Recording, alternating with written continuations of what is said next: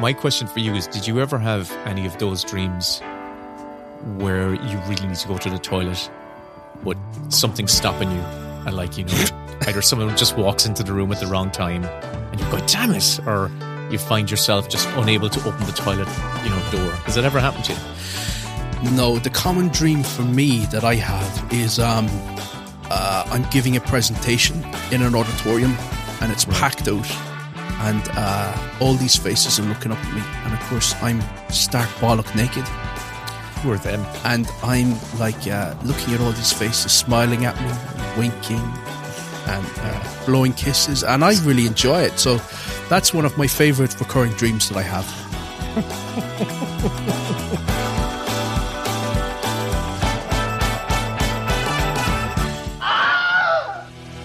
I'll use small words that you'll be sure to understand, you warthog faced buffoon. What you just said is one of the most insanely idiotic things I have ever heard. Everyone in this room is now dumber for having listened to it. What did you say? You are a sad, strange little man. Don't call me stupid. Hello, and welcome to The Best Bits, a movie podcast where we pick our favorite scenes from randomly selected, weirdly specific themes. This is your co host, Will, a writer of three films plus a Christmas special, and I am joined once again by my co host and writer of one and a bit films and three and a bit episodes of TV, Kevin. Ah. Hello, Kevin. Ah, what?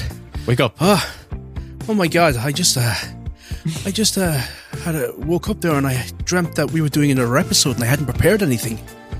So, uh, oh my god, nightmare.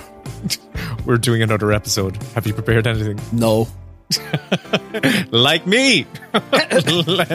Let's get into it. oh god, and this is a really, really juicy one as well.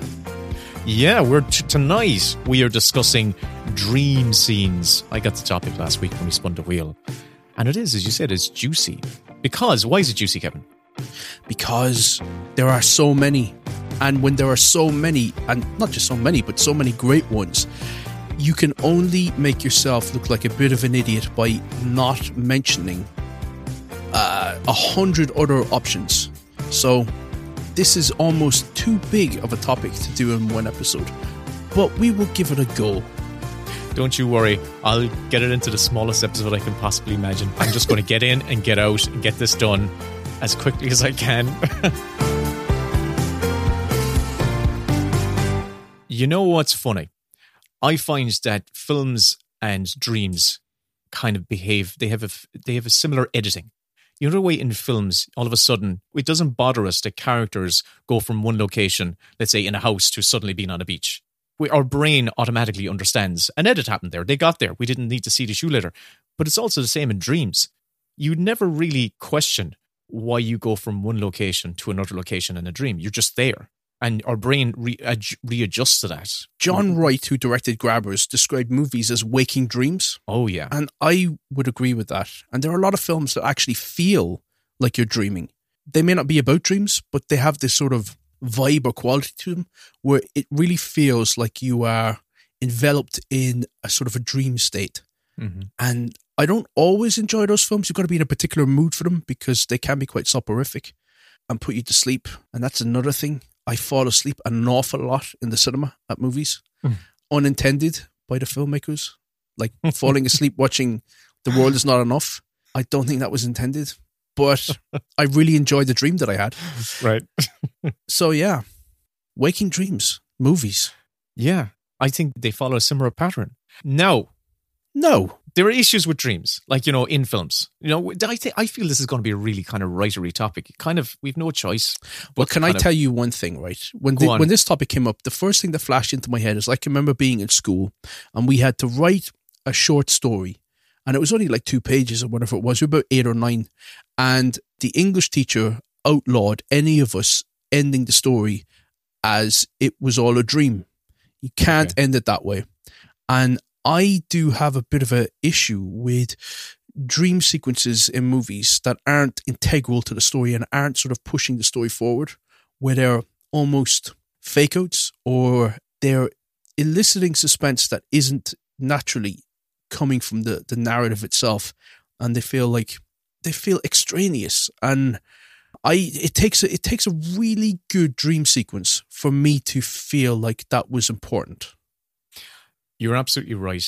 There are a lot of cons with dream sequence. Mm, mm, dream sequences can be cheats, I feel. They can be a way of of articulating character by if we have a kind of a closed off character, it's a way of showing their deepest desires. A good It's- example of that is American Beauty. I've been waiting for you. Kevin Spacey having that Yeah. fantasy about Mena Suvari on the roof and on the ceiling on the roof. Yeah. She's up on the roof. Get her down on the ceiling, and all these rose petals falling towards him. Yeah. That yeah. gave you insight into his sexual desire. Been working out,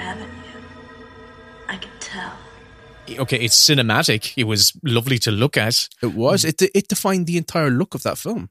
Yeah, The absolutely. poster campaign The and what have you. poster.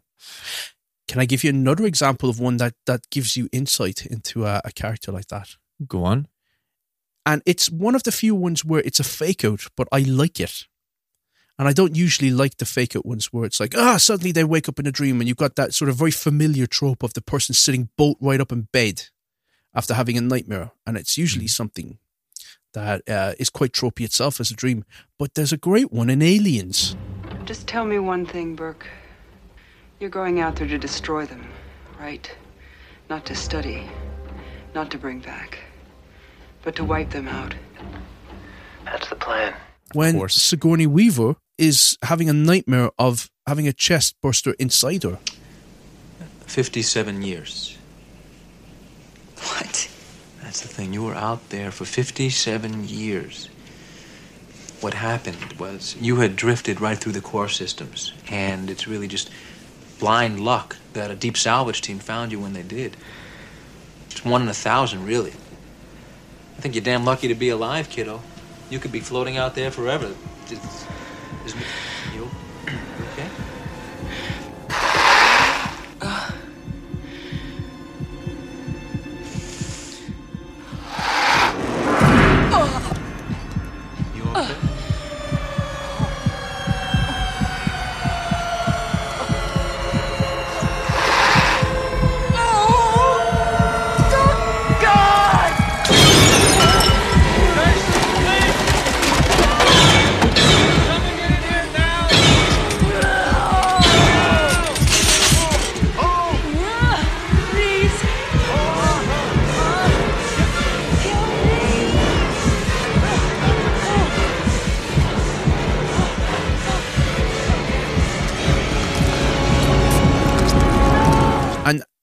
first time I was watching it, and I'm sure it still works for a lot of audiences, you think, oh shit, she's actually got one in her. And then you, Mhm. she wakes up and you realize, oh, she's not gotten over this. That's the trauma still lingering. And it's a, it's a good way to catch the audience up on the events of the prior film.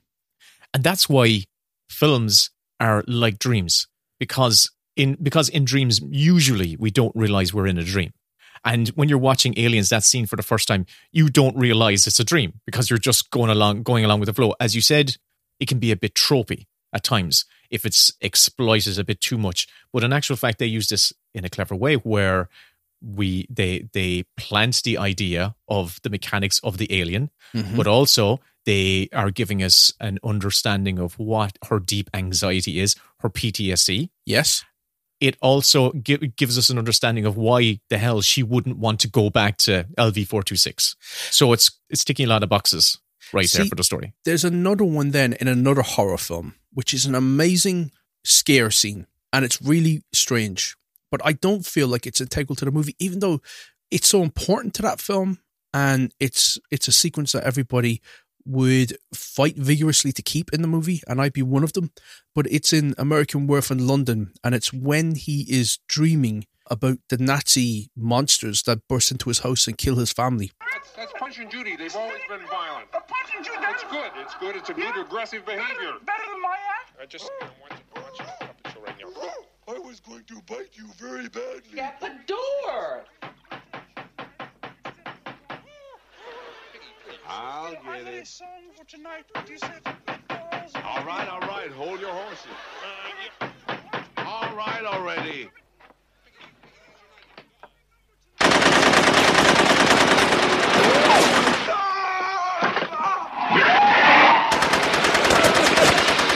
Ladies and gentlemen. What does that have to do with werewolves? Not much, but I suppose it tells you that he's having these really disturbing dreams because something is not right within him. And he's not getting any rest. He's not getting any peace. and and that's a that's a dream within the dream, isn't it? Yeah, that's they where do he, it he wakes up twice. Yeah. and he's he wakes up the first time he's Jenny Agutter's at his bedside, and she goes to the window, and uh, one of those monsters reaches in and kills her. I I, I will always make the case that there's always a place for a dream sequence in a film. Not always, but there you can argue why we why dream sequences should be in films is because they are ubiquitous to almost every person, actually every living creature. We all experience dreams and they feel true to us. You know, so I think when Ah, we yeah, witness like dreams of chasing squirrels and yeah. or my, my cat just swiping at bumblebees or whatever it is, you know. or But, uh, you know dreaming about raptors talking to you on a plane.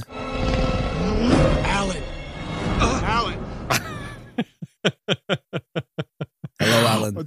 I was it was Jurassic Park 3, wasn't it? Yes, that was the so second fuck- best Jurassic Park movie. Kev, we've been hit. We've been down this alley before. Oh my god! You know what? That's a moment. This is this is a this is a good example of a bad dream sequence. Yeah, Where- and I'm not going to defend that. Right? Because okay, why is that bad?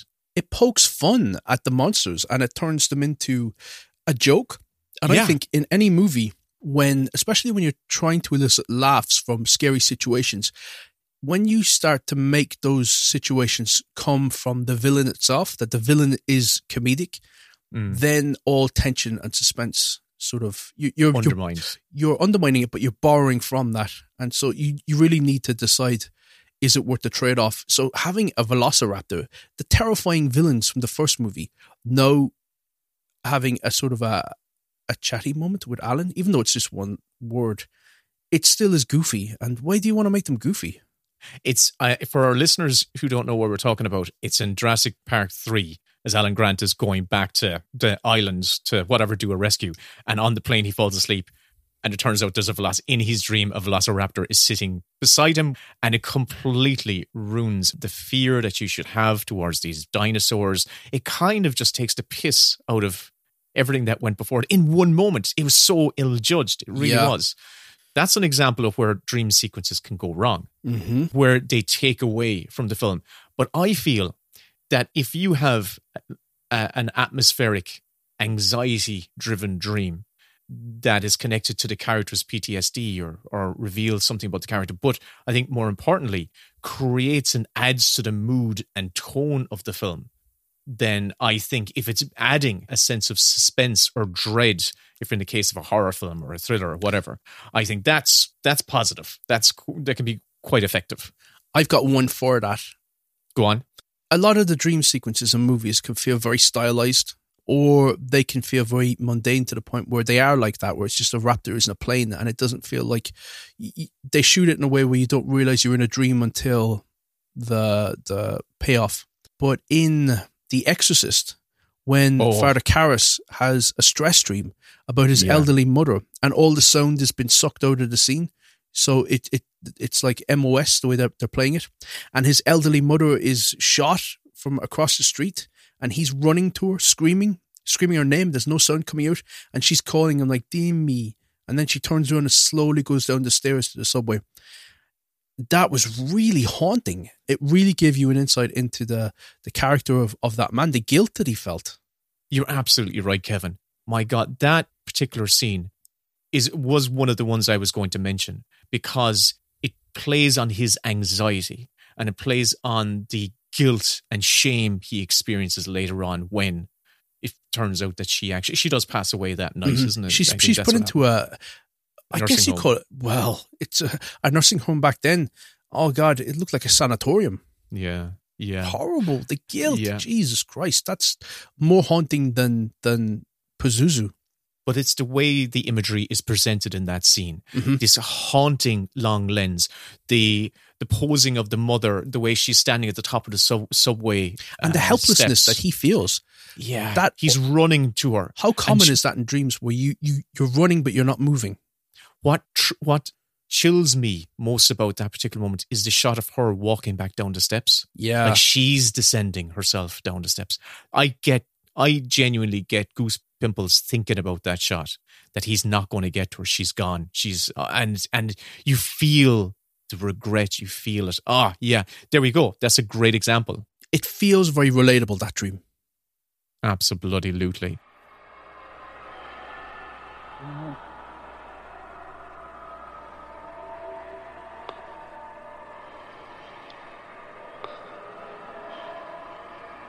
Huh?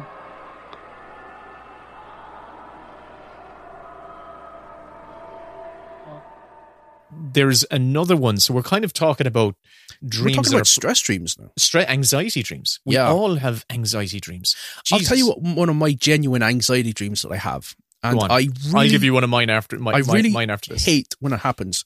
And, Yeah. it, and it usually happens when I am on a deadline or um, I haven't gotten enough sleep or I've drank too much. Usually I Oh. can have horrible lucid dreams when I've when I've gone out and I've I'm not a big drinker. I could have like four or five pints and then I'm absolutely like wrecked the next day. But the stress dreams that I always have are about my dog, my little Jack Russell dog Rosie. Ah. And it's always a case of her wandering into the road to, and traffic is coming towards her. And I am moving way too slow to stop her from getting hit. And uh, it's that's it would it would just be that length. It'd be like uh, uh, I suppose if in reality it would probably be seconds, but in the dream it feels like it goes on for ages. Where I'm like trying to save my dog from getting hit by a van or a car that's coming towards her, and the the helplessness. I always have stress dreams about something happening to my dog. That's that's that's fascinating, and it's a little bit like Karras's father Karras's dream, where he can't get he can't get to his mother in time. Yeah. I'll give you my one. I've got a stress dream that happens to me a lot, and it's I'm driving the car. Usually, the family are on with me. Oh, you're reminding me of another one. And I and I'm driving along, and the brakes don't work. Yes. no matter what, no matter what happens, the bloody brakes don't work. I have woken It's up awful. from one of those dreams where my foot is clenched and I'm pressing down at the foot of the bed. I had Yeah. one where I was driving a Luton van and I was going down a very steep hill towards a roundabout and the traffic was bombing around the roundabout and I couldn't get the brakes to work and I was just heading towards doom and I just woke up like my leg cramping because I was pressing down on on the brakes that weren't there. oh God! But Kevin, so not all our dreams are about anxiety and fears. We also have dreams in which we are experiencing wish fulfillment, where we get to uh, rob a bank, or fly, or Yeah. do amazing things. And there are a couple of scenes that I think are great demonstrations of really good wish fulfillment dreams. Uh, one comes from Rushmore, uh, Wes Anderson's film. I've never seen it. Oh, you've never have? Yeah, I asked a couple Wow. of friends today, and David Freyne, the director of Dating Amber and The Cure, the um, Elliot Page movie, he said that sequence from Rushmore. And I said to him what I just said to you I've never seen it. Wow. Well, let me say so for our listeners who have, like Kevin, who's never watched Rushmore, it's basically about a character, Max, who is played by Jason Schwartzman. He is going to a, an expensive prep school on a scholarship. The school is called Rushmore. He loves the school with all his might. He is involved in every possible extra, extracurricular activity that he can possibly be a part of. He's the president or the vice president of all of them. He directs, writes, and directs plays, which are adaptations of of um, 1970s films. Bit of an overachiever. But the problem is, Max is failing in his grades. He cannot, he's really poor academically. And the dream scene that I love in this film is of, of a teacher, of a maths teacher, a dry maths teacher doing a lesson at the chalkboard. And one of the kids points to a, a particularly difficult mass problem that's over the corner uh, over at the corner of the board. Yes, Isaac? What about that problem? Oh, that? Don't worry about that. M. Wait, is- why? I just put that up as a joke. That's probably the hardest geometry equation in the world. Well, how much extra credit is it worth? Well, considering I've never seen anyone get it right, including my mentor, Dr. Leakey at MIT, I guess if anyone here can solve that problem, I'd see to it that none of you ever have to open another math book again for the rest of your lives. He someone someone says, "What about you, Max?" And Max just is is engrossed in a broadsheet newspaper. Max, care to try it? I'm sorry, did someone say my name?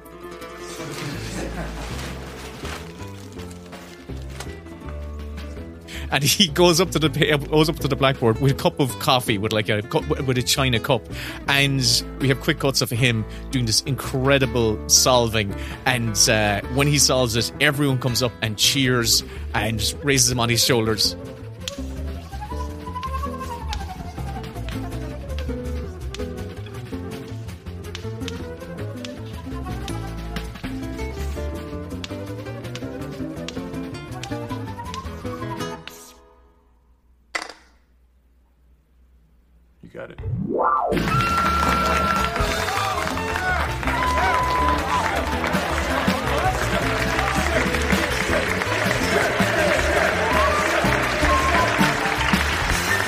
I love those kind of dreams, the in dream sequences, the fantasy. and it's, and it's tapping into his deepest anxiety which is that he adores rushmore the school but he is going to get kicked out because he's not academically good enough. He just can't do it. And this is him being that great academic and him achieving that uh, goal and it's class and it's also wes anderson so it's quirky and fun Yeah, and yeah. nice to look at There's you're reminding me of one that's in Romy and Michele's high school reunion where i've they never go. seen that I have seen it and I don't remember it in detail, but I do remember that there's like a 20 minute dream sequence that takes place in that where they go back to their high school reunion and Okay. Lisa Kudrow is facing off against a bunch of mean girls and they really don't think that anything would have come of her. And so she makes up the story that she invented post it notes.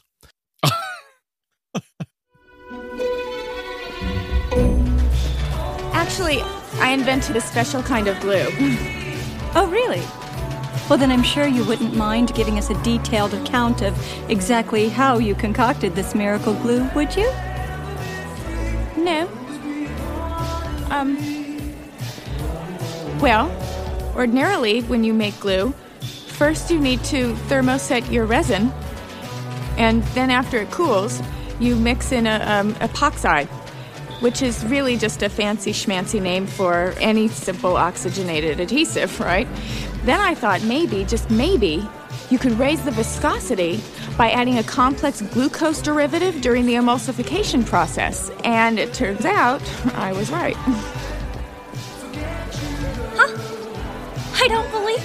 You must be the most successful person in our graduating class. Uh huh. And you're not. Bye.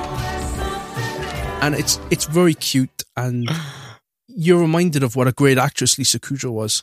Yeah. But uh, yeah, she's doing that that same thing of like she's a ditzy character in real life, and in that moment, she's just got all the words at her disposal. She's she's able to put them in their place. And what is it that it ends? It's, they say something like, "My God, you must be the most successful person here," and she goes. Yeah, that's right. And you're not. And she walks away. and it's just fulfilling the fantasy of going back and not being a failure, but actually Yeah. having amounted to something. Yeah, those are really fun, sort of like there wish fulfillment dream sequences. I've got another one for you, right? And this is from a comedy, and it's very goofy, but it's so enjoyable. It's from Dumb and Dumber. Excuse me, could you tell me how to get to the medical school? You go straight ahead and uh, you make the left over the bridge. That's a lovely accent you have. New Jersey? Austria. Austria! well then, good day, mate. Let's put another shrimp on the barbie. This is the date dream, isn't This is it? the Where he dreams dream. of having a. oh yeah, Perfect. Where he, he, he tells a joke. and she finds it fucking hilarious. Everyone finds it hilarious.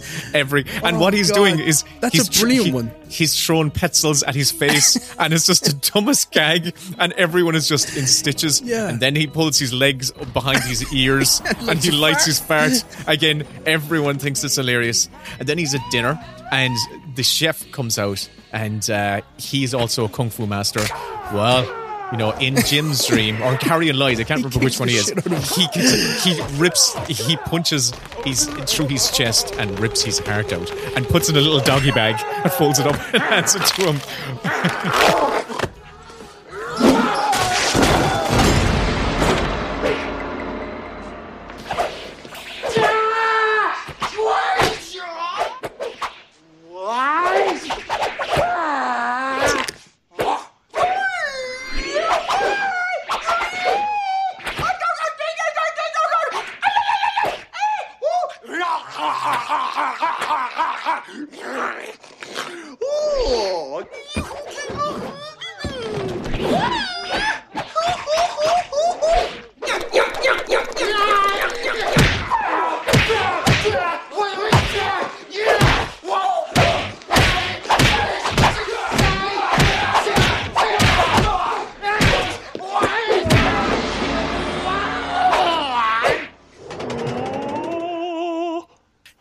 the best sequence in that film, I think. Brilliant. I laughed like a drain watching that, and I totally forgot about that till you just reminded me. That was so brilliant, and that's exactly my kind of humor. Why I like it is that why I like it is that right, it's funny gags, it's funny gags, but also we see the world through Lloyd's or Harry's eyes. Yes, how he views himself, view, how deluded he is Mhm. in his worldview, God love him. and and I think that helps strengthen our understanding of that character. Yes. So, uh, from a technical point of view, it works, but from a comedic point of view, it's absolutely hilarious. People love characters that are rooting for something and they are striving to achieve something. We love go getters. Mm. And, you know, they may fail. We'll even love them more if they fail. But as long as they try and they try their hardest, we love them. Yeah. It's his desire to be romantically involved with Mary is what drives him on his mission across country, which he's uh, with the, it's just brilliant. It's just such a funny film. It is. It really is. But Kevin, Yes. we already discussed dreams within dreams. You brought up American Werewolf in London, right? That's Mhm. another thing that happens where we see in films we see characters waking up from a dream and then more bad shit happens and they wake up from a uh, up from a dream. But there's a film, and I have to say, it's a film that is one of the most ambitious Hollywood blockbusters made in the last 20 years, in which dreams are integral to the plot. Dreams within dreams are the plot. Oh, I know where you're going. It's Inception. There's one thing you should know about me. I specialize in a very specific type of security subconscious security. You're talking about dreams?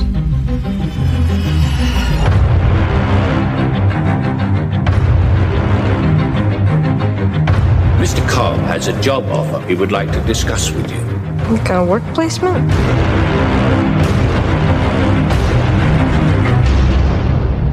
Not exactly. We create the world of the dream. We bring the subject into that dream, and they fill it with their secrets.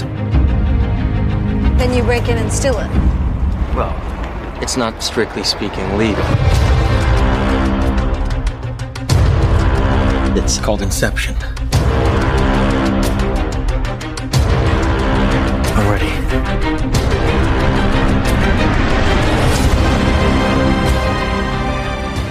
I walked out the cinema from Inception feeling like, no, that's a fucking movie.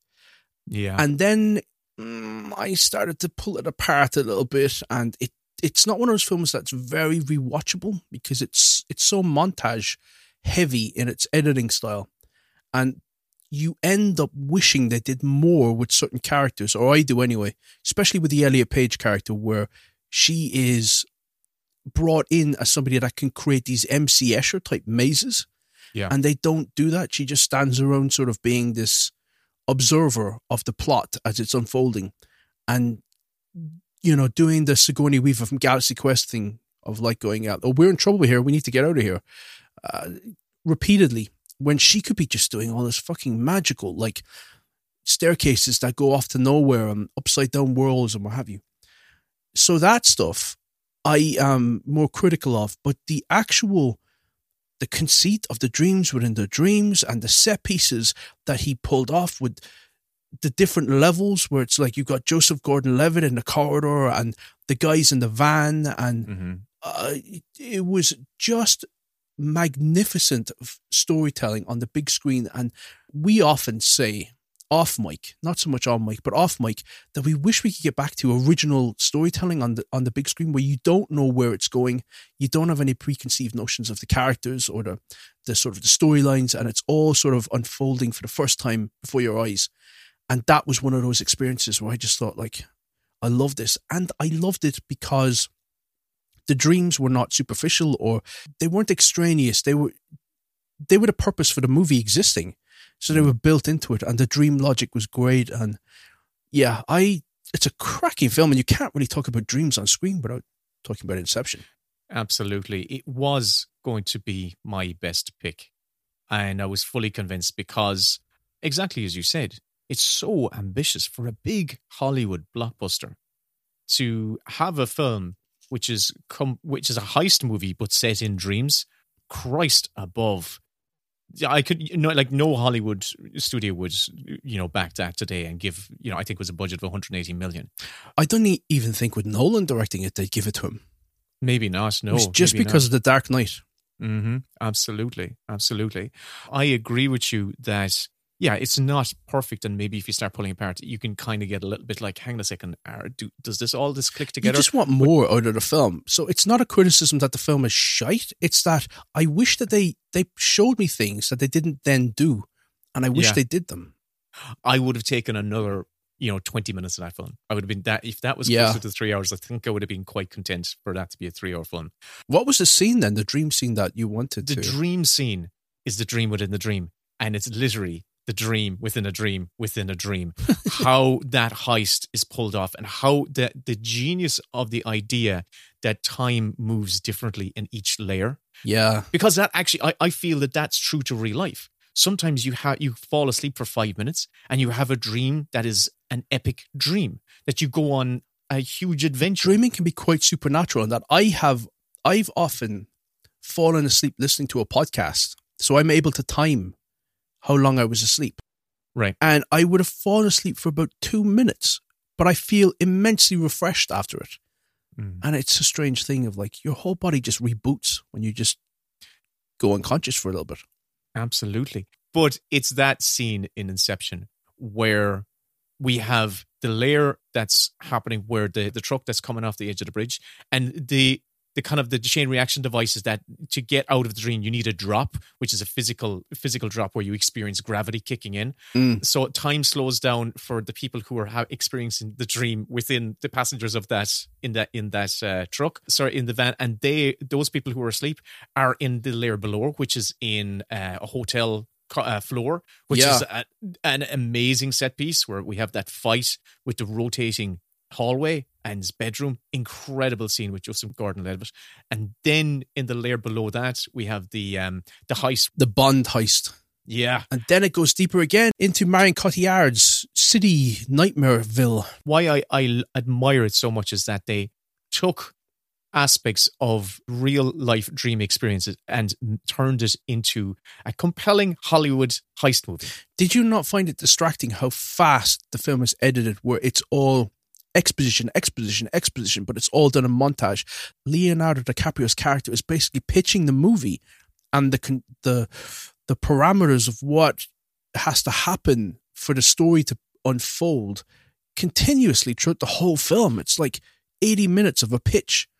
And the first time you're watching it, that's necessary. The second time, it's like, I know, man, get on with it. I don't need you to tell us about the kick. I don't need you to tell us about time moving differently. And I have to say, I enjoyed it. I watched it twice in the cinema, as a matter of fact. And this time I watched it, I really enjoyed watching it because I started to question Leonardo DiCaprio's character's state of mind. Mm-hmm. I really started to question whether all this is happening in the dream plane, the whole thing. And I was looking for the tells and looking for the little clues that suggest that he currently is. Isn't there one where he's in a chase sequence and he goes through an alleyway and the walls start to close in? Yeah. And there are several moments in the film where you can read scenes where Michael Caine is saying, literally, you need to wake up. Yeah. So I think you could read it that he is he's still stuck there. I'm just doing what I know. I'm doing what you taught me. I never taught you to be a thief. No, you taught me to navigate people's minds, but after what happened, there weren't a whole lot of legitimate ways for me to use that skill.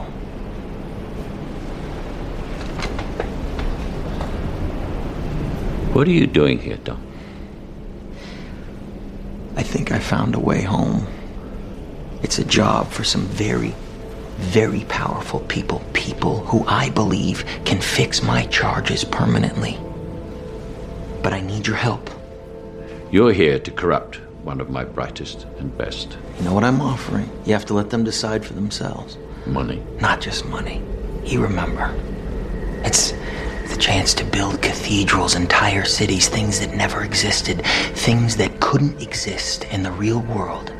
So you, you want me to let someone else follow you into your fantasy? They don't actually come into the dream. They just they just design the levels and teach them to the dreamers. That's all. Design it yourself. Ma won't let me.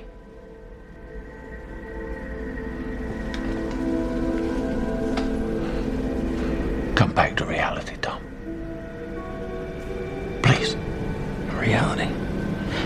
Those kids, your grandchildren, they're waiting for their father to come back home. That's their reality.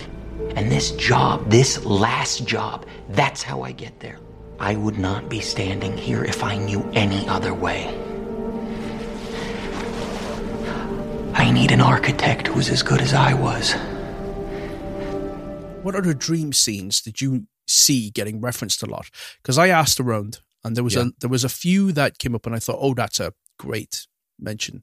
Go on, throw 'em out. Well, look, obviously Vertigo.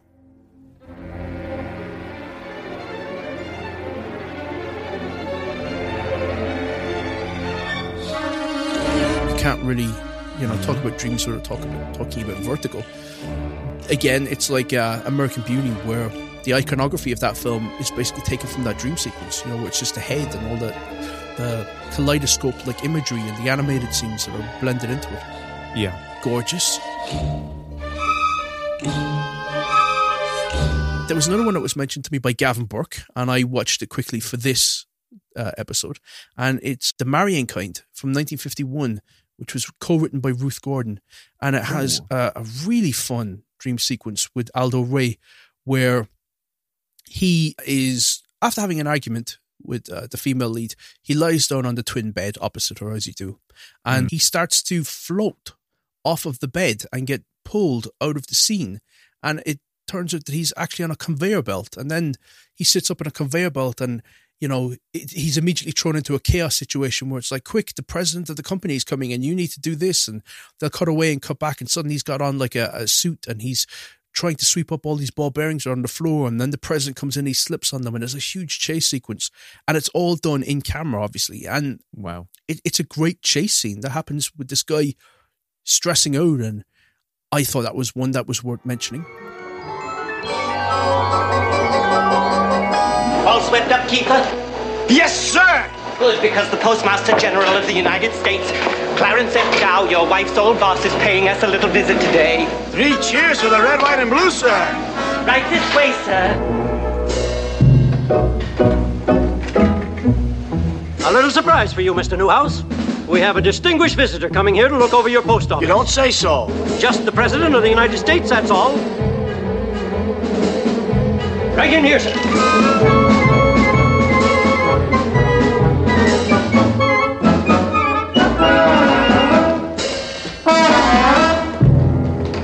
Gentlemen, this is a peachy post office. Congratulations.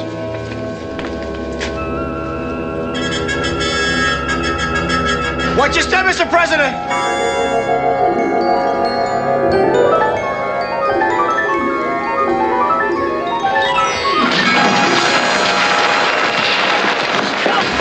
Shoot him at sunrise!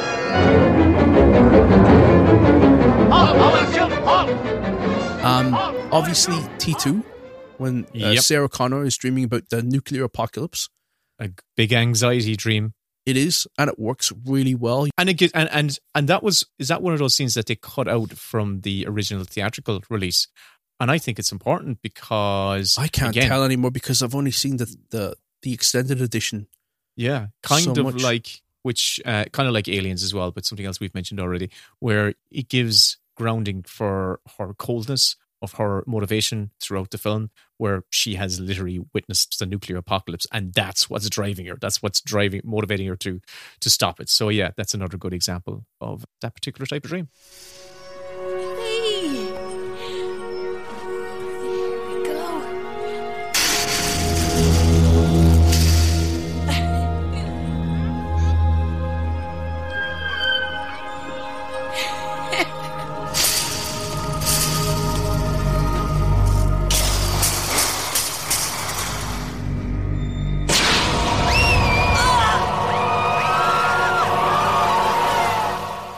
And then there were ones that I was not aware of. I knew obviously the film existed, but I hadn't seen it, so I watched it for this. And it's Akira Kurosawa's film Dreams from 1990. Oh yeah, yeah, it's yeah. A, an anthology film. It's. I, I- wonder whether someone like Miyazaki would watch that and think, "I love this," but it is Right. very much like dream logic, and it, there are all these different vignettes, and they don't really seem to have any connection other than that they were inspired by Akira Kurosawa's actual dreams. But of Mhm. course, obviously, it's gorgeous to watch. And if you were watching this like in the Kino cinema on a Sunday afternoon with like a nice, um, warm hot chocolate, you would just be luxuriating in that uh, experience of actually participating in somebody else's dreams. Yeah. It's been 30 years, no, maybe 25 years since I've seen that, but some of the images are still burned in my brain uh, of like a, a ghost army walking out of a tunnel. Yeah, It's- with that that that bright turquoise skin color that they have. Yes. His dreams.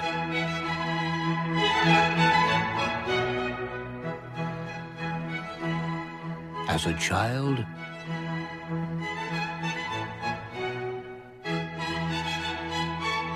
as a man. In winter, spring, summer, and fall. The past, present, and future. The thoughts and images of one man for all men. Akira Kurosawa's Dreams. One man's dreams for every dreamer.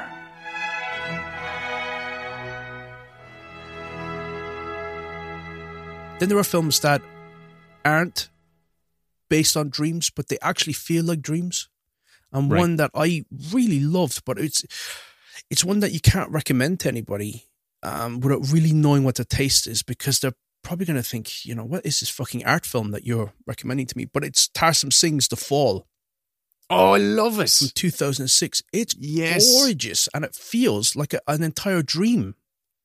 Listeners, if you have not seen The Fall, please, if you're going to watch one film from this whole list, watch The Fall. It is absolutely beautiful. Is it a dream? Is the whole thing? Is it a dream? I was I was wondering if it was a mag- if it was an imagination or if it was a, if we were It, experiencing. it could be, you know, because you got the guy, the guys laid up in the the hospital. Yeah. it could be, but he is all about that stuff. I mean, obviously, the film he did before that was The Cell with Jennifer mm. Lopez, and that as well.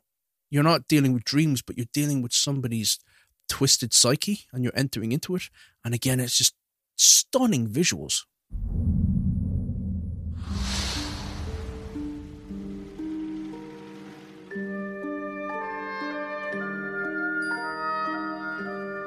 How'd you hurt your arm? My head. Me too. I'll tell you a story.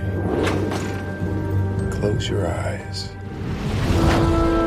There were five of them the Indian, the ex slave, an explosive expert, Charles Darwin, and the masked bandit. They had one common enemy Governor Odious. Is odious bad man? Oh, yeah.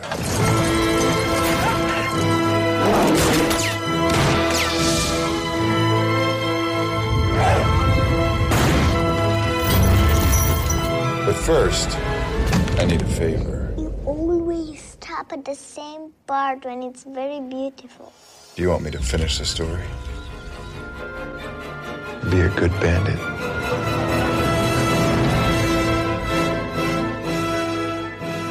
There was one that immediately came to mind, and it was going to be my pick.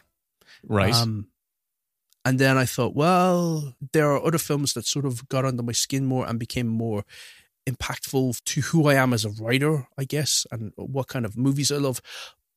But Eight and a Half by Fellini, the opening sequence of that does really feel like you're dreaming when you're watching it. And it's gorgeous. And it opens with him in traffic. You're you're you're you're disorientated because of the way that it's shot and the way that, that hmm. the sort of the sound is is manipulated. All the images in that first sequence of that film, it really feels like you're transported totally to a, a whole other world, and it's like it feels very personal and private. Like when you're watching those kind of films, the ones that feel like like Akira Kurosawa's dreams or what have you, they don't feel like shared experiences in a packed cinema. It feels like it's just me and the filmmaker, and mm. I am connecting to. I'm watching something very private, and that's how I felt watching Eight and a Half, where I just thought it would it would inspire you to dream. Wow. I it's been years since I've seen eight and a half. Like I think I saw it as a young teenager, but never fully appreciated it. It was kind of one of those things where I watched late at night and half watched, but never gave it my full attention. So I have to go back and watch it. Yeah, there's stuff in that that he shot that I don't know how they did it. Obviously, it's probably they had like massive cranes or they they were on maybe even like a hot air balloon. I don't know, but like him floating over the beach and it, it it's it's a gorgeous looking film and it's Mm. very entertaining as well. It goes in all different directions, but yeah, that was one that immediately came to mind when this topic came up.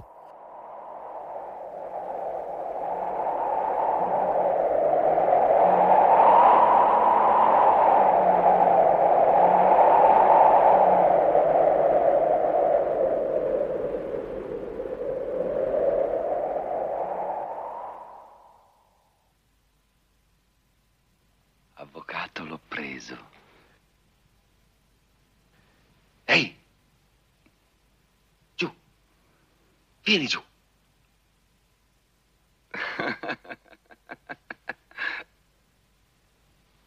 giù definitivamente. But my pick wouldn't be that. Oh, oh, it's not. I thought it was going to be your pick. No. Oh, please. Let's. Well, I'm getting close to my pick, so I think it's a perfect opportunity for you now to break out your pick, Kevin. So my pick, I think that Inception is the best dramatizing of the potential that you can do with dreams in a movie, where it is the basis for the story, where it's not like something that happens because we all have dreams or whatever. Or it's not insight into a character, but it's actually the story is about heisting somebody's dreams. I think that's a hmm. brilliant concept where it does the the rev- the inverse of the film that I am gonna pick my scene from, which is that in Inception, what happens to you in the real life affects how you dream, which I think is probably more true to life. Where if you are tipped over, you you feel like you're falling, or or if you're put your hand into a dish of water, you'll piss the bed, uh, which is a famous sort of prank that people will do. Never happened to me, Kevin. Never, No. never happened to me either. so Inception, it's like what happens in the real life affects your dreams. But the film that I'm taking my pick from, it's what happens in the dreams affects the real life. So you can Hmm. get killed in the dreams. And it's a nightmare, not a dream. And it is a nightmare in Elm Street. The kids of Elm Street don't know it yet, but something is coming to get them. There's something out there, isn't there?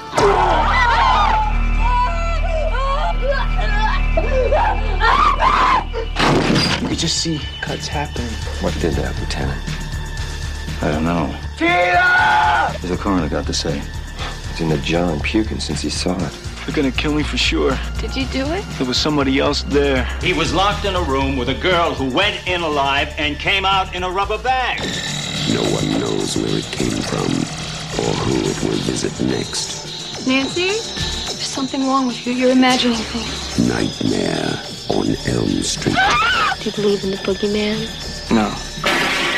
Whatever you do, don't fall asleep. No! She's the only one who can stop it. If she fails, I'm your boyfriend now, Nancy. no one will survive. Ah!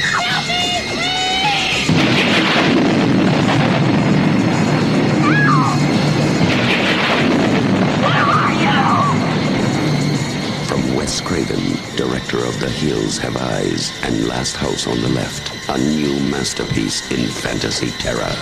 Nightmare on Elm Street. Oh, of course. Oh, of course. Wes great. Craven came up with a gold standard, incredible concept of we all have to sleep, and in Yeah. the dreams, this creature called Freddy Krueger is going to get you, and you can't stay awake for long. Eventually, you're going to fall asleep, and if he kills you in your dreams, you die in real life.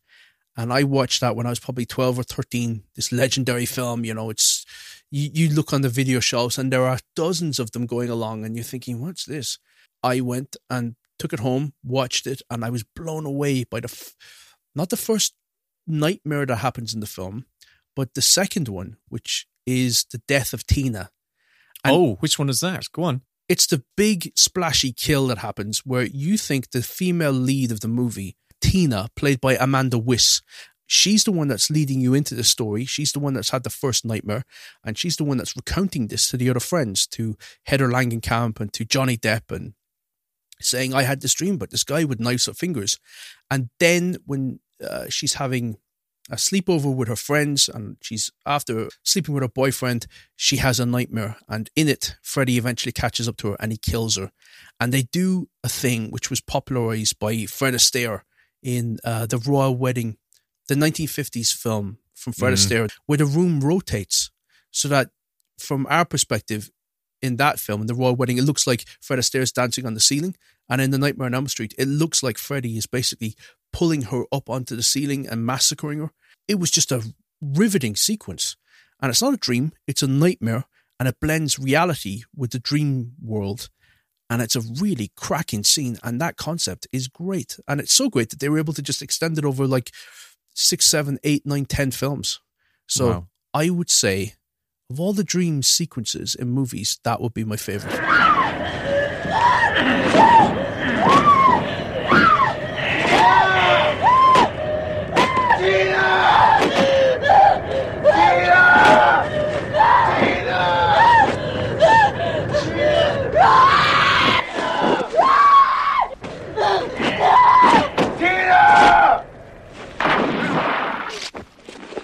Excellent. Freddy was the boogeyman of my childhood.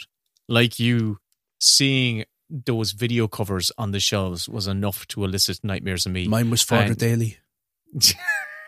no, he wasn't. I just made that name up. good, good, good, good. Um, but yeah, I, I that scene because I think it was one of those videos that we did when my brothers would have rented, and I would have watched through the crack of the door and uh, be terrified by. And so bloody. It made me truly terrified to go to sleep that night.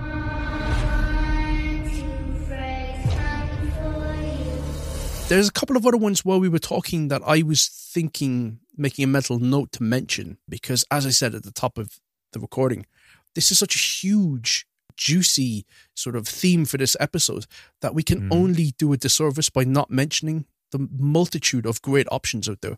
You've got the Big Lebowski.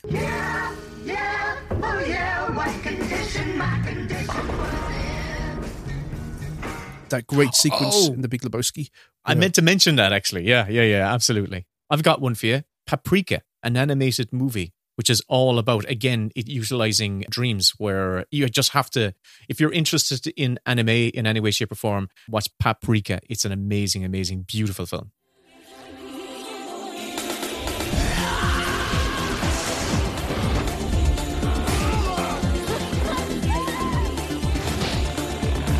Fearless, another uh, Jeff Bridges movie where he is dealing with PTSD of surviving that plane crash, and it's quite stylized where he's like moving through the fuselage and it's all quite heavenly and stuff.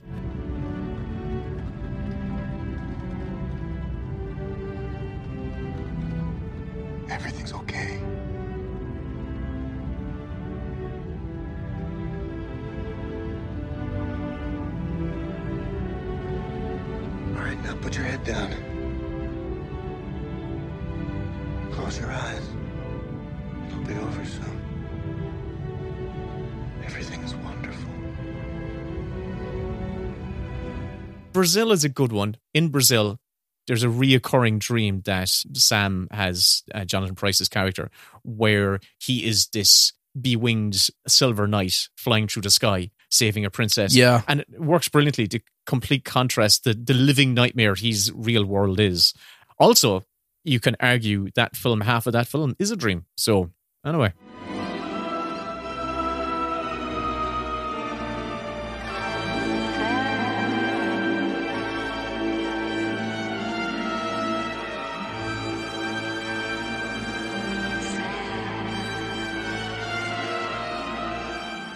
Yeah. Spoiler. Jacob's Ladder as well is a great one that sort of um, Yeah. utilizes dreams as part of the storyline. So what he's seeing is actually, well, it would be a spoiler, but that's a good one for dreams being integral to the actual story. The Wizard of Oz. That could all be a dream. Oh, could be, yeah. Yeah. Christmas Vacation. Did we mention that on? Oh God, we didn't the- mention. Well, um, it's a daydream where he's It's having day- a, fantasy yeah. of the the girl from the boutique stand wearing the red swimsuit and diving into the pool that he really wishes. Melakaliki is so why and wait. I know the song. I love that film so much. Mele Kalikimaka is a wise way. To say Merry Christmas to you.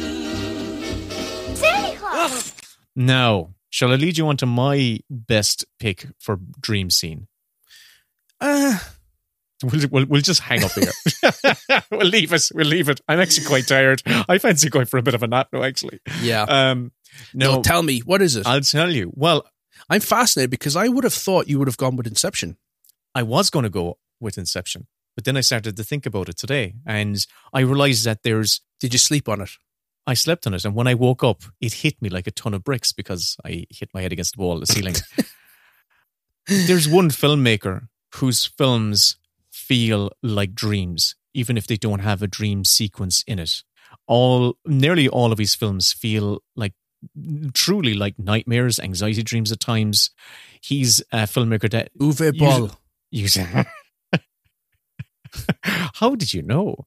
He's a filmmaker that utilizes and plays with dream logic in all his films. And of course, that filmmaker is David Lynch. I could not. Of not course. How did we go Lynch. this entire episode and not talk about David Lynch? How did that happen? David, the Dave Lynch, right? David Nightmare Man. if you go back to his even his student films, there's one called Alphabet, which is online, and it is like watching a nightmare. He has some sort of subconscious connection to the dream world and is able to pull that forth and make his films feel like living dreams. Even if you watch Eraserhead, Mm. Eraserhead to me feels like a, an anxiety nightmare extended over two hours. It's a, a, a it's a terrifying film. It's the imagery he captures is so stark and so unnerving, but also the sound he utilizes in his films. Mm. How he creates low rumbles And TV. Absolutely. uh, like, because I only watched Yes. season one of Twin Peaks. Did you get to Twin Peaks to return? No, because oh I, my god! Well, I need to uh, make the case for that because when I think of David Lynch dream sequences, no, after seeing Twin Peaks: The Return, that has overtaken almost all of his other films. Really? like Lost Highway almost feels like the entire film is you know dream logic. Yeah. but there are episodes of Twin Peaks: Return that are so nightmarish and off-putting and strange that I don't think I'll ever forget them. So Wow. you should definitely make time to watch that. I truly will. I think it's episode seven or episode eight. One of- people know exactly what I'm talking about who've watched it, but there's an episode either six, seven, or eight that I could not believe that that was on TV. Can I jump into it having only watched the first season of Twin Peaks? It's a very loose sequel. Okay, okay, okay. I think I could dive it goes into it. So off on its own thing entirely. it's very hard to pin down what is so captivating about Lynch's films. And I feel, as you said, there's something off putting and unnerving, but there's also something compelling, utterly compelling about his films where Mhm. you can't look away. Mm. And I think we could look at films. You talked about The Lost Highway. That's a film just driving on dream logic the whole way Yeah. through. It has no, there, there is no rhyme or reason. Characters appear, disappear. And a editing is fantastic film. I there, I've had friends that really don't like that film, and I just think it's magnificent. Yeah, it's it's just you get wrapped up and you just you have to let yourself go. Mm. You have to let yourself be consumed by the film. My pick is from one of his films, and it is kind of a cheat, but it is isn't a cheat because it's a dream outside of a dream, outside of a dream, right? And it's happening in the real world, and it's a scene from That could be any of his films. It really is any of his films. It really could be. But my God, I rewatched this several times today and it fucked me up every time. Oh my god! It's from Mulholland Drive. I can't believe it. I'm just so excited to be here. I'm in this dream place. This one comes highly recommended. Dream place. What are you doing? Get out of the car. Yeah. The girl is still missing. What's wrong? I don't know who I am. I wonder where you were going. Mulholland Drive. Come on, it'll be just like in the movies. We'll pretend to be someone else. Silencio. This is all an illusion.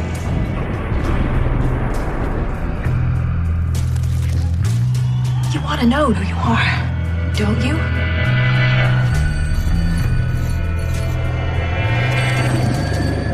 Where's this going?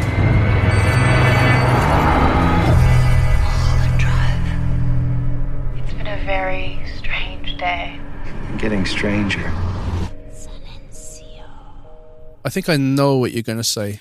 It's in the diner. It would make it would make a great jump scare. Oh, it certainly would. So Dan's sitting across from another ca- actor, I can't remember his name, and he is he has got this nervous energy about him, like he hasn't slept in days. Mhm. And he is describing to his to, to the guy across the table from him this dream that he's had twice now in this location, in this specific location. Okay. So you had a dream about this place. Tell me.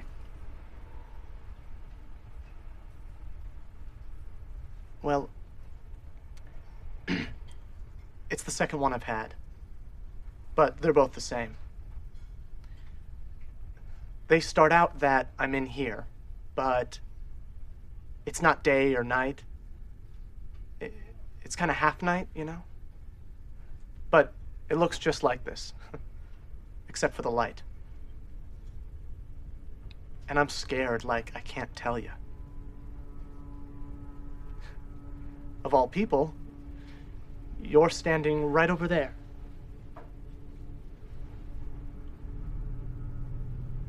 By that counter. You're in both dreams. And you're scared. I get even more frightened when I see how afraid you are, and then I realize what it is. There's a man in back of this place. He's the one who's doing it. I can see him through the wall. I can see his face.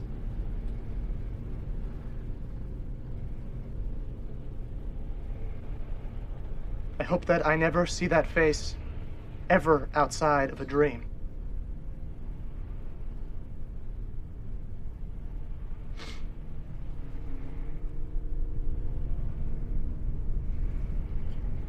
That's it.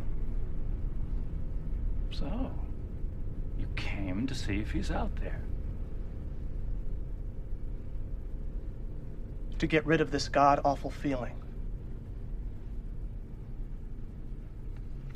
Right then.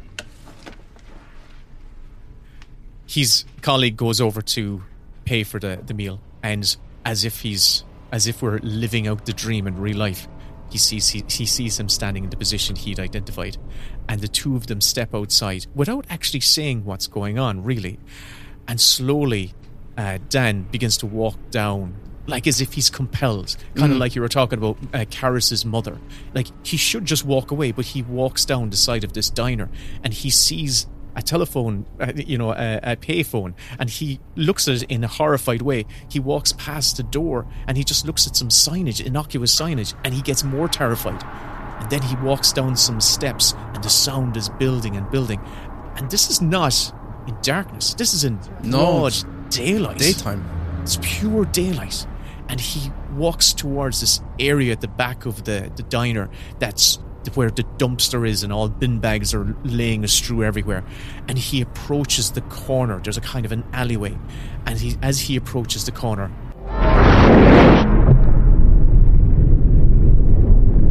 the Yeah. fucking most terrifying face appears from behind the fucking Worzel thing. Gummidge jumps out from like behind fuck. the alley, It's fucking terrified. and I I lost a stone. Oh fuck me. But what David Lynch captures in that scene is what I think happens in dreams. Yes. We find ourselves compelled to go places even though we want to turn away, even though we want to look away. Mm. Dan walks down towards his fate, even though he knows that man will be there, just like we do in our dreams. And there's a, I found a brilliant couple of quotes from Lynch himself speaking about how films are like dreams.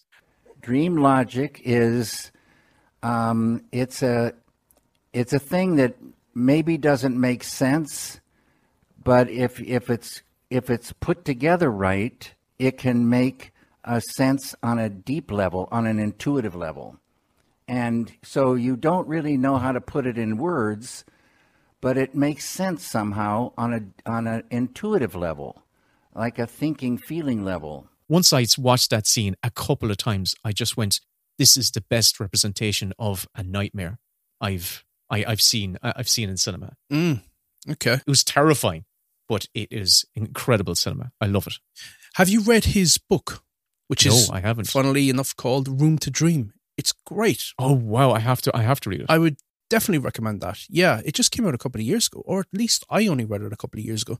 But yeah, Room to Dream is a book on growing up and his process and his experiences in the film business and what have you. It's a it's a really lovely sort of like um, memoir. I want to read the chapter about Dune. yeah. I think we we've given it a good crack. Yeah. As I say, dream sequences in movies, there's some great ones, there's some not some great ones. Your mileage may vary. Don't end your movie on a dream sequence unless it's as good as the jump scare from Carrie where the hand bursts out. But yes, I've never written a dream scene, have you? I've literally only written a dream scene in my most recent script. Ah, what's it about? I'm not telling you. Can't tell you. Well, I think this entire episode has all been but a dream. I hope it is. I know. if you didn't like it, it was just a bad dream. If you loved it, it was a dream come true. there we go. Kevin, let's wrap it up there and let us move on to the business that we have to do at the end of every episode, which is to spin the wheel. And I've got the wheel. And here we go. Spinning. Oh god. I need to Spin, um, spin, spin. I need to gird my loins. Oh, Kevin, your topic for next week is best assassination scene. Um so we've gone from I love you to dream Yeah. scenes to assassination scenes. Those are cool scenes. I've got my pick. It's the Already. Zapruder film, The Zapruder film. the JFK assassination video. oh, Jesus Christ. oh, Jesus Christ. So there we go. We'll spin Oh. it again. No, okay. Best assassination scene. That'll be a one shot episode. Oh, oh God. But, oh um, God, the puns. The puns are landing with a thud. Cool. Listen, I'm looking forward to that.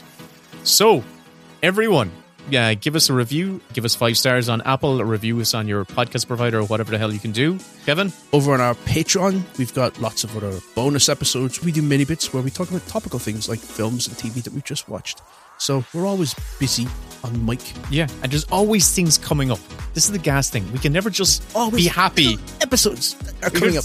Yeah, there's always little things where we're like going, We're shouting hey, on the Batman. Why, Why would we do something? Why? Oh, I've got an idea. We always have ideas for for for little impromptu stuff. So We yeah, so it's great. It's always it's if you are not getting enough of us all year round, well, Patreon is a way to get us all year round. And you can also subscribe on Apple if you want to. Sort of a, a convenient way to do it. But that's, you know, the other business. I guess back for the penultimate episode of season three next week. Best Ooh. assassination scene. You're gonna kill next week, Kevin. Oh my god. You're talking about me with puns. I know that's as good as I can get. See ya. Bye. Best Bits podcast is produced by Will and Kevin. All audio clips and music heard in this episode is the intellectual property of the respective copyright holders, and no infringement is intended. If you enjoyed this episode, please like, share, subscribe, rate, review, all that good stuff. If you have any notes, comments, scene suggestions, or just want to get in touch with us, email us at bestbitspodcast at gmail.com. And here is a clip from the lad's latest mini bits bonus show. The full episode, plus 100 more, are available on their Patreon. Mini bits. Another new episode Talking to you, stupid clumsy. Patreon podcast. of this Patreon podcast. Exclusive. Exclusive. The best bits podcast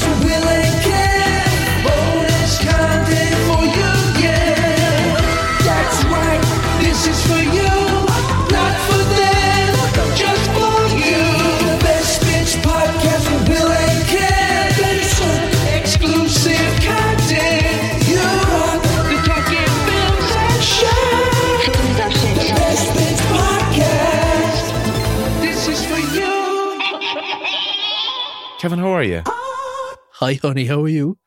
Oh, you know, I've got this. I've got my corn sorted out. I went to the chiropodist the other day, and uh, she Your said, uh, corn? my corns.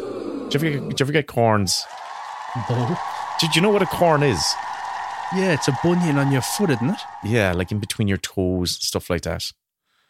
Do you, do you not wear any shoes like around the house? You walk No, barefoot? I, I wear no. It's the opposite. GA shorts. It's the opposite. I wear incredibly tight shoes, like those Chinese women Oh, who get their feet bound, who had their feet bound, like you know, before the turn of this Yeah. last century, and so they had incredible corns and bunions. This is a great opener for a mini bits episode where we get people disgusted. Squally, it's episode 73 of the mini bits.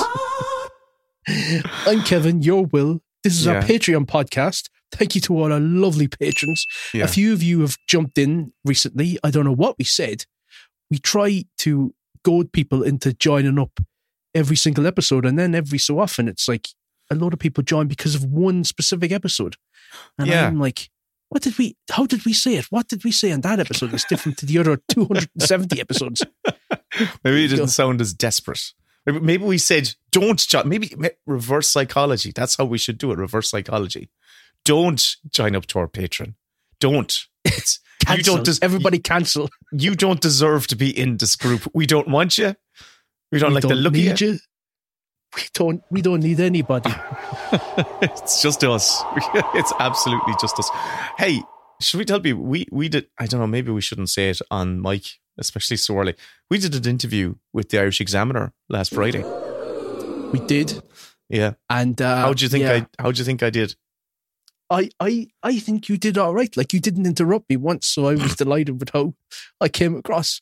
But you know, there's no sort of time limit on this. We don't know when it's going to get posted. One of our friends was saying, Kathy at the cinema was saying that their interview with, did they do the Examiner as well? It was six Uh, months yeah. before it posted. And, and the Guardian, I'm pretty sure they were they were profiled in the Guardian as well. yeah, but we don't do any really promotion. Like we don't do anything.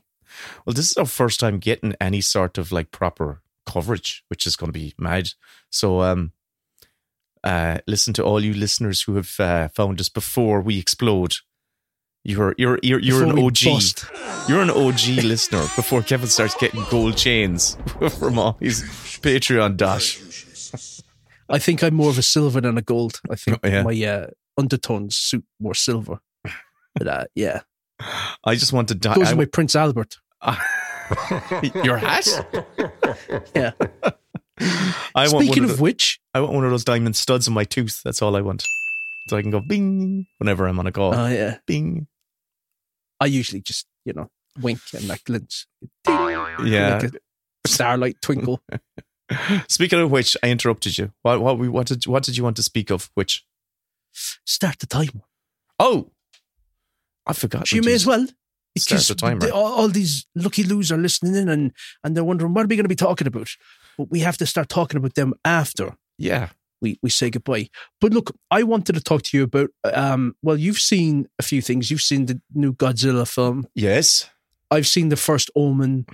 Uh, I saw Scoop as well. That, Oh, uh, we're looking forward to watching thing. that. All right. so, Okay. Okay, I'll save my thoughts. And Right. um, what else did I see? I made notes, but sure, You it doesn't really matter. I think I saw that. And I was going to go through all the summer releases and see what takes your Oh, fancy. Okay. Okay. I'm looking forward because I don't actually know what's what's on the horizon. So um, I'm Well, the Joker 2 trailer came out today. I saw it. Yes, I watched that. hmm It reminded me of Chicago. Yeah, it's kind of like you see. It's all very much in the mind's eye. It, they- they're calling it a jukebox musical. Am I right in saying that? I think you're right in saying that. So, look, hey, listen. Uh, I, I actually what it, what it did remind me of was that I want to watch rewatch the Joker because I saw it in the cinema and I thought it was fine. I thought it was fine. It was kind of a bold new direction. Uh, I'm just going to go in- back and watch the episodes from the Batman 66 show, the Joker episodes, Oh yeah, that's going to be just to fill me in like on the lore, you know, get up to speed. Get you right up to speed. and you'll be there going, where where are all the guys in the purple suits with the masks? Where when are they going to show up? And like Isn't you it know, a weird time though, where we have the Penguin TV show with Colin Farrell coming out, which is a totally different canon version of the Penguin. Then you have this offshoot of Joker, which is its, its own universe entirely. Hmm. And then you have the old Batman films that you can watch. Right. And, uh, I don't know where I'm going with this, but it's just I don't know. I'm kind There's of so many- IP. But like It's this, just everywhere. what well, what's happened is the world, the comic book world, has very much entered the the film world. Is where you could have different runs, totally different runs of a character by It's different insane. authors, and there would be totally different riffs on it and stuff. Oh, oh, this is the thing. Kevin, so I'm only catching up on this. You mentioned it to me on a on a pod on a podcast. Wa- Was it on one of those uh, It was the last. show? It was the last mini bits. Uh, you s- you said everyone's describing stuff as insane recently. And And have you started noticing it though? only only only with people trying to rise you. That's the only type, only where place where I've noticed people people on No, Discord are trying to every- rise Oh you. my god! Oh my god! I could start posting now, like um, tweets, comments, TikToks, uh, articles, anything. Insane is everywhere. This is insane. That's insane. It's insane. There was a festival just going on about this insane lineup. I was like, oh, it's a mentally ill lineup. Okay, it's just it's it's everywhere. And the other, th- do you know, the other thing that's also bothering me lately. Wow. And this has been bothering me for years and years and years. It used to be that everyone used to misspell definitely. They'd go defiantly. Okay. Oh, it's defiantly whatever. They would just, they're morons. But no, I just keep noticing everyone keeps spelling a lot as one word. A L O T, a Mm-hmm. lot. Where has, where have they gotten into their heads that a lot is one word? It's the same way that people will write every time as one word. What's the one that you've you've pulled me up on a few times and I can't get it right? Compliment. Compliment. I can't, but I can't get it right. It's like the But you I. because I told you the other day. Yeah, and I went searching for it and I couldn't find it because I had to actually had there's to an- use it. If there's an I in compliment, it's Yeah. I'm paying you Ah, a compliment. That's a good way to remember it. Okay, good. And then I, I wrote that to you. but you did, and I went to try and find it because I was I would found myself writing the word compliment, and I went, "Shit, Kevin." But, but you, you gave me a thumbs up, which meant in my world that, yeah, I read that. Thanks. But I did, right? I'm talking about a couple of days later when I was faced with the exact same hurdle of writing the word compliment. I went, okay, what did Kevin say again about compliment? There's an I and the E. What did he say? So I went searching for it and I found it, I think. And I went, oh, the eye is paying me a compliment or I'm giving you a compliment. It's insane how little you can retain information. It's insane. Come here, let's start talking about what we watched. Come on. Did you start the timer? Yeah, it's it's gone. It's ticking. It's ticking down. The world's going Ah, to explode. you know I have to put in the sound effect? I have to. I have to line Oh. up all my sound effects. When you said start I the have like, timer, I have a whole it's- fucking. I have a whole soundboard here. Okay. Jesus Christ! Where's my fucking? What? Where's my ding dang ding? Here we go. The timer in. has started. There we go. There we go. Yeah. Right. Right.